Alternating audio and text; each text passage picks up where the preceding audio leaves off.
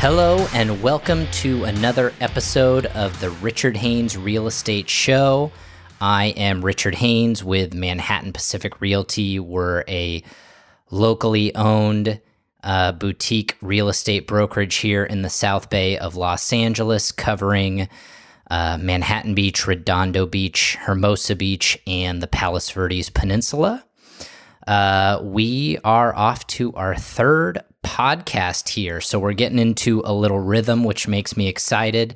Uh, we had about a 14 month gap from episode one to two.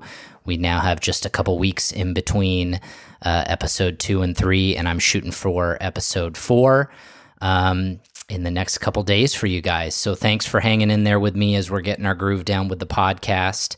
Um, and so I'll jump right into um, this show's topic, which is uh, kind of everything everyone's been talking about for the last few weeks with George Floyd and the Black Lives Matter movement.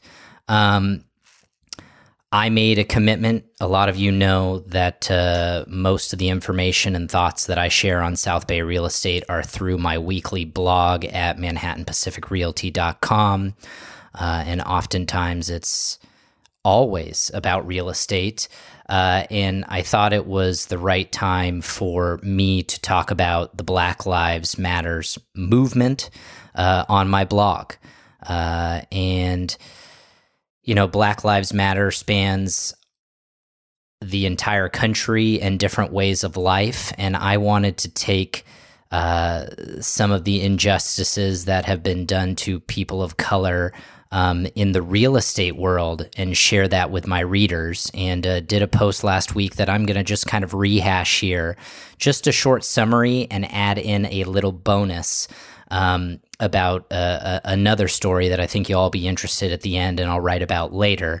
Um, but uh, there is systemic racism within real estate that goes as far back as uh, recording real estate title can go here in California in the Los greater Los Angeles area and here in the South Bay. And uh, the kind of the five topics I'm going to get into are deed restrictions uh, on the chain of title that I saw very early in my career that bothered me and kind of made me privy to the racism that existed in in our local area within real estate. Topic number two, a story about the Laws family in Watts, a, a black family who purchased real estate and was discriminated against. Um, that helped uh, at least start to change some of the systemic racism down the road with some case law um, on their situation. And then topic number three, kind of getting into some of the uh, laws passed by our federal government and and really the California state government to help curb some of the systemic racism and a story in Southwood, a local area here in Torrance. Talk quickly. Topic number two, uh, or excuse me, four, Proposition 14, and then ended up uh, with the final topic, the bonus about Bruce's Beach in Manhattan Beach. So let's jump right into it. Topic number one title reports and deed restrictions. So early in my career, and still to this day, I nerd out obviously on real estate more than others, more than y- your average home buyer or seller. Uh, and I'd like to think even more than sometimes the average agent. And I get a kick out of reading title reports and not just reading title reports, but clicking the hyperlinks and reading the documents recorded on title and even sometimes asking the title companies for a full title report to read what's going on in title. And what I noticed in my early 20s and, and continued to notice is that title reports always said any restrictions on a deed that have to do with protected classes, age, sex, and, and skin color, among others, were not legally enforceable. And I was kind of like, man, that's odd why that's on there. And as I started to dive into title reports, I would see on almost every single chain of title on every property we owned escrow on that opened escrow on, there were open and notorious statements of former owners putting on deed restrictions saying that you may not sell this property to someone of color. And they would name, uh, you know, black Americans or, or Negroes back in the time. They would name Mexicans, Chinese, Asians. Um, uh, you know, you'd see Oriental on the chain of title uh, when when addressing Asians, and it just shocked me that sellers wanted to keep their neighborhoods white, and they could do that legally in the early 1900s by writing in a deed restriction, much like people do in Manhattan Beach, where uh, they'll purchase a property and negotiate the air rights to the property in front of them, and they'll record a deed restriction saying a house cannot be built higher than 20 feet, in front of me um, to preserve my view. And if the owner of the property in front agrees and and makes a deed restriction, it's enforceable. Normally, that owner's getting compensation for it, but these sellers uh, in the early 1900s and really probably through the mid 1900s in some circumstances were just putting on restrictions to keep people of color out of their neighborhoods. And those restrictions were legally enforceable for quite a long time.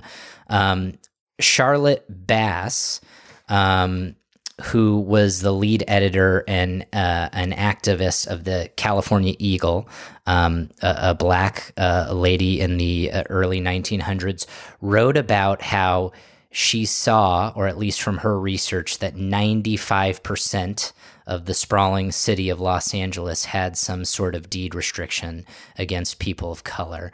And so this is just a, this is just real estate and the discrimination um, that were brought against blacks um, and kept uh, uh, people of color in in our state, our country, our local area from owning real estate, and some of the hurdles, just one of of the hurdles they had to overcome in our society, which leads me to uh, Anna and Henry Laws.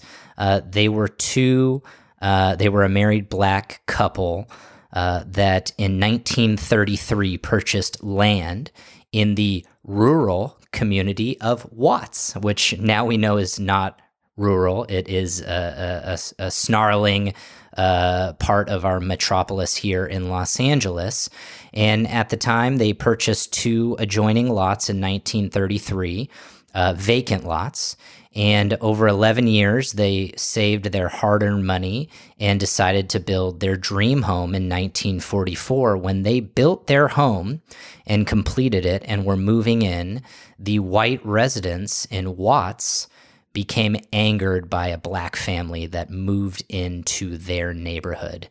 And the seller that sold the Laws family the property back in 1933 had discussed the deed restrictions to the Laws. The Laws had said, hey, you know, we see that there's deed restrictions that say you can't sell it, this property to people of color. And the seller said, oh, no, no, no. You don't have to worry about those deed restrictions. They aren't legal. So the seller lied to them, which would be uh, illegal at this time as well in terms of disclosure in, in my business and my practice. Um, sold them that it wasn't a big deal. And when they had saved for over a decade and built their dream home, uh, the white community uh, tried to intimidate them uh, and eventually uh, in, in a multitude of ways, you know, burning crosses. I think they had to deal with the KKK and eventually filed a lawsuit against them to be evicted from their home because of the deed restrictions on their property. And at the time, uh, those laws were enforceable, and a judge ruled against the Law family uh, that they could not live in the property and told them that they had to move. The laws, of course, refused to move. Uh, and I don't blame them. And and reading up on this story, it was infuriating to hear that someone could purchase um, a property a property legally and with their own hard-earned money invest so much into a property and then have it taken away from them from the for the color of their skin. Just you know, I'm sure it angers.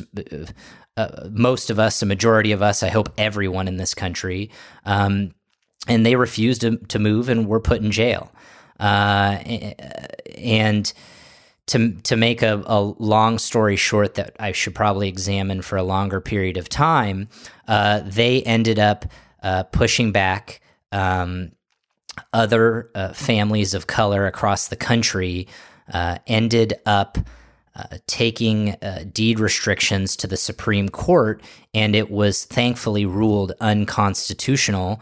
And families across the country, and the Laws family, and and I think it was another, uh, you know, eight to a dozen families that had been removed from their homes in California, or at least LA, uh, were able to move back into their homes. But uh, to me, this was just shocking that this happened in the 40s during, you know, uh, you know, World War II, post World War II, and and that you know my grandparents were alive for that and the effects of my grandparents growing up in that environment and the systemic racism and what they saw from their parents or grandparents doing to people of color and how that could um, consciously or unconsciously affect them and then how that's passed down to generations. It just was an incredible story to me and that was just the tip of the iceberg of what black americans had to deal with as we move forward in changing real estate laws to make them more fair and and you know not discriminatory which leads me to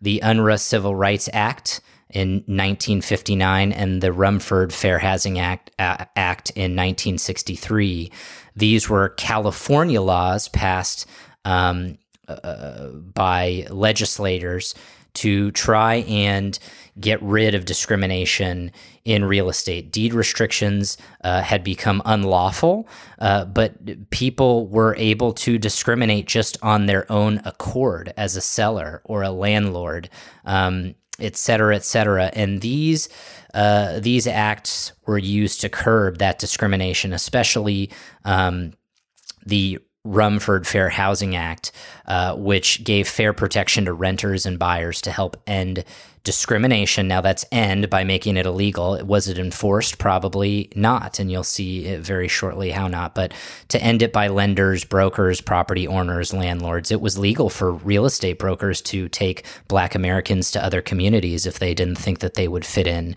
with a white only community or an Asian community, et cetera. And the, the, the Rumford Fair Housing Act uh, made that unlawful. But, um, the story of the developer Don Wilson Sr. of Don Wilson Builders in a, a new subdivision in Torrance, the Southwood area. Uh, they actually had a sales office on Evelyn Avenue, which struck home with me because we sold a house on Evelyn Avenue in Southwood uh, a couple years ago. Uh, and uh, this developer, Don Wilson, was not selling property to black Americans. He wasn't showing it to them. Um, and this was in 1963 um, after the Rumford Fair Housing Act was passed, along with the Unruh. Uh, Act being passed earlier in 1959, and they were openly and notoriously uh, violating that law, and really it wasn't being enforced. Um, and you should really click the link to to my blog. Um, LA Curb did a great piece on this whole story, but essentially it uh, attracted the eyes of everyone in LA uh, with protests, much like you're seeing today as a result of the George Floyd, excuse me, murder. And you saw whites, blacks, uh, all different types of people coming out to protest against this developer. And, you know, even Marlon Brando was out walking with uh, the protesters. Um, and there was some progress progress made. There was a property sold to um, a black family, but it was a huge fight. There were concessions made, and and obviously discrimination still existed within that um, subdivision and with the developer, and and it would probably take decades to really truly unwind some of the things that were done um, in this case uh, years prior and to really even try to enforce those laws because they're hard to prove. And and some people throw their hands up and go why would we even try and sue someone on these laws? And do they even have the money to pursue that when they could buy a house elsewhere and hopefully create wealth that way? Moving on to proposition 14 this was shortly after the Rumford Fair Housing Act, which was in 1963. Prop 14 was in 1964, one year later, and it was a reaction to the Rumford Fair Housing Act that sought to eliminate discrimination um, in real estate, in housing. And this was dubbed by its supporters uh, to revise Rumford in the in, in the um, support of property rights. So saying, hey, this is the United States of America. Being able to own property is is a right. Uh, guaranteed by the Constitution in in many circumstances. Um, so you can't tell someone if they can or cannot discriminate. And so it was masked as a as a property rights proposition to curb the Rumford Fair Housing Act. And if you can believe it, at the time, it was endorsed by the LA Times. So you can see that that media and how it could affect the greater population. And when the proposition went to vote, it won 65% of the vote for so a wide wide margin, a majority of the population voted to essentially discriminate in favor of quote unquote property rights, um, which is more kind of that you know, whether it was conscious racism at the time, but it, it was a form of unconscious racism um, that still that that affected people of color, the black community, from obtaining and owning property that they should have been able to legally purchase and build wealth for their families. Thankfully, two years later, the California Supreme Court ruled Proposition 14 unconstitutional within the state and it was repealed. And thankfully, it continued on to the Supreme Court and was heard by the Supreme Court a year later and confirmed by the United States Supreme Court, which is a big win because then that sets case law for all states across the country, uh, not allowing them to. Um, uh, put restrictions or, uh, uh, I guess, allow discrimination on property in the interest of quote unquote property rights. Um, so it didn't just apply to California, but after the Supreme Court confirmed it, that's case law for the entire nation, um, which was a big victory in, in progress um, for discrimination in real estate. Um, so before I get into the bonus piece on on Manhattan Beach and, and Bruce's Beach, you know, just just some thoughts on this is, you know, it's it's amazing that systemically our government w- was allowing people to put in deed restrictions to present, prevent people of color from owning property uh, uh up until the very recent recent history here. Uh, even the FHA uh, had redlining maps, which you can click a link to my blog and see the old maps of of our government's lending program redlining and making uh, loans more expensive to areas uh, where people of color uh, lived and or just wouldn't lend. Um, and and allowing discriminatory zoning as well. Um, and then you know just all the damage this caused because that empowered white residents to uh, protect their neighborhoods out of fear that was just completely unjustified. And you have these horrible cases like the Laws family, where what type of damage does that do to them? Over a decade or two of saving money and then getting thrown in jail and the fight for many, many years to even try and get your home back and the stress and the time and not uh, you know not being able to focus on work and continuing to build your wealth and maybe buying more properties or stocks or whatever. Um, and then even up into the mid 60s when my parents were in elementary school you have cases of developers openly discriminating against people of color buying real estate. Uh, you know, one part that I, you know, left out was that Nazis and KKK members were marching against the protesters back in 1963 in Southwood, Torrance. And I know my mom was living in Palos Verdes, going to Montemalaga Elementary School back at that time. And it just, it blows my mind that that is such recent history. And that's just real estate and home ownership. Uh, what are all the other challenges from getting jobs, um, uh, you know, being uh, treated properly or fairly of maybe just going to a restaurant or when you were pulled over by a police officer, how you were treated back during those times. Just to name a few that that people of color have had to work with, and obviously up until today with the murder of George Floyd, and obviously um, the inspiration that has caused from people of color, um, and and now what looks to be the white community in support that really there is just still systemic racism, and we have a very very long way to go on these topics. But hopefully, um, some of this real estate history can give you a background on, um, uh, you know, how how people have been set back and discriminate discriminatory practices we've seen for decades that probably still run uh, in a way today, and that we have a long, long way to go in the Black Lives Matter fight.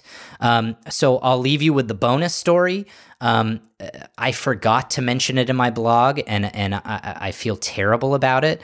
Thankfully, I have great readers who brought it up, and other people speaking out about it locally. But Bruce's Beach in Manhattan Beach, if you drive through Manhattan Beach uh, ever, and you're driving on Highland, you pass between 26th and 27th. If you look west, there's a big field uh, and a parking lot a lot of people go there to surf and and and to you know run their dog or just hang out and the views are amazing. And it, it was named bruce's beach back in 2007 so just 13 years ago it was acknowledged. But bruce's beach was a section of manhattan beach carved out for um, the black community to own and utilize the beach. Beach Beaches were restricted to the black community in the early 1900s, but 26th to 27th in Manhattan Beach uh, was carved out for for the black community, and uh, the Bruce family, Willa and Charles Bruce, bought uh, this property along the Strand area for just a little over twelve hundred dollars. Um, back in 1912, and they established a a a resort. Um, the development included a bathhouse and dining house for blacks and, and gave them public access to the beach. And so it was this budding black community in Manhattan Beach. And of course, as you've seen in history, the white community felt threatened. They were upset about it. And um, I think it frustrated the white community for whatever reason at that time. And essentially, they were intimidated by uh, the locals. The Ku Klux Klan um, attempted to get the city to take back the land um, from the Bruce family. Um, and, and eventually, the city did. Manhattan Beach, um, under the pretense of building a city park, of course, it was you know 26th to 27th that they picked out to build the city park. And they uh, probably enforced or and I, I, I need to look up on it a little bit more but their rights to eminent domain and took the land from the bruce family and turned it into a park. And not until 2007 was this recognized as the horrible atrocity that it is and was renamed to bruce's beach. Um, Manhattan Beach, you know, during the ceremony, uh, you know, s- said it was an event exhibiting, quote, a deep tide of goodwill, unquote. So I think the intention was obviously very good by Manhattan Beach. A deep tide of goodwill um, by renaming a piece of land for someone that had it taken from them for the cover color of their skin it's a step, but a very, very small step um, for the Bruce family. And if I read it correctly, I believe the Bruce family's grandchildren were in attendance on the ceremony, and I'm sure they were happy to have their family recognized. But I can't help but imagine uh, being those grandchildren looking over that incredible park and the views and the five to ten million dollar properties that their grandparents owned multiple multiple lots and a commercial property that would be worth tens of millions of dollars today and not cringe of going thanks for the the renaming. But man um, we sure would love to still have this this property in our name. Uh, and and so I don't blame the the city representatives or the city. Obviously, the people who renamed it did not have anything, or I would hope had nothing to do with what happened in the early 1900s, but it's a very, very small step in the right directions. And I think we need to have more discussions around how do you make these instances right, and and if it is a city park. Um, you know, and and it's been documented from a historical standpoint. Um, those grandchildren, the Bruce family, uh, you may have to talk about do they have rights to those lands? Because if there's a deed restriction and someone discovers it 40 years later, um, the deed restriction plays as long as it's legal and enforceable. And, you know, does the Bruce family have a claim that it was, uh, you know, do you go back retroactively or does our country go to a time going, hey, uh, it's now retroactive, any anything that would be illegal now based on someone's skin and land being taken from them, they they have rights to to compensation or being able to take back that land where it it could be t- taken back. That is a whole huge conversation, and I'm not saying one side or the other's correct, but I think looking at that park and that it was taken from a family um, that could have made them, you know, ten that could could put their family's net worth at tens of millions, maybe hundreds of millions of dollars, um, and and just get a name out of the park. Um, it has to rub salt into the wound, and if I could ever get them onto this very small show in its infancy and get their opinion, you know, that might be something we we get down the road. Um, so anyway, I'll leave Bruce's Beach at that. I'll write on it on another topic. And down the road, I'm going to be interviewing um, uh, people that I have worked with as co listing agents, um, black real estate agents. I've hired black real estate agents to represent uh, myself and properties I've owned sell, and then uh, you know been hired by by black clients to sell their property in the South Bay and help them buy. And I'm going to try and uh, cover some interviews with them and their feelings and how they felt uh, in the real estate process in the South Bay, if they felt discrimination or even thought about it, um, and just share that with everyone and, and get their perspective and, and spread the story. So I'll be posting that in a blog post in the future. Uh, the next podcast will be on May data the May 2020 data and how we're coming out of the pandemic here. I'm going to try and record that in the next couple days and have it shortly after. And my blog uh, will be covering some of the latest real estate news as a result of a pandemic. So, everyone, thanks for listening. Uh, thanks for digging into the real estate details of kind of our ugly real estate past and and hope you uh, are supporting the Black Lives Matter movement for a better and and more equitable place for everyone here in our country. And uh, we'll keep up the fight, and and hopefully uh, more of you can join me in not staying silent on this. So have a great rest of your week, and we'll see you next time on the Richard Haynes Real Estate Show. See ya.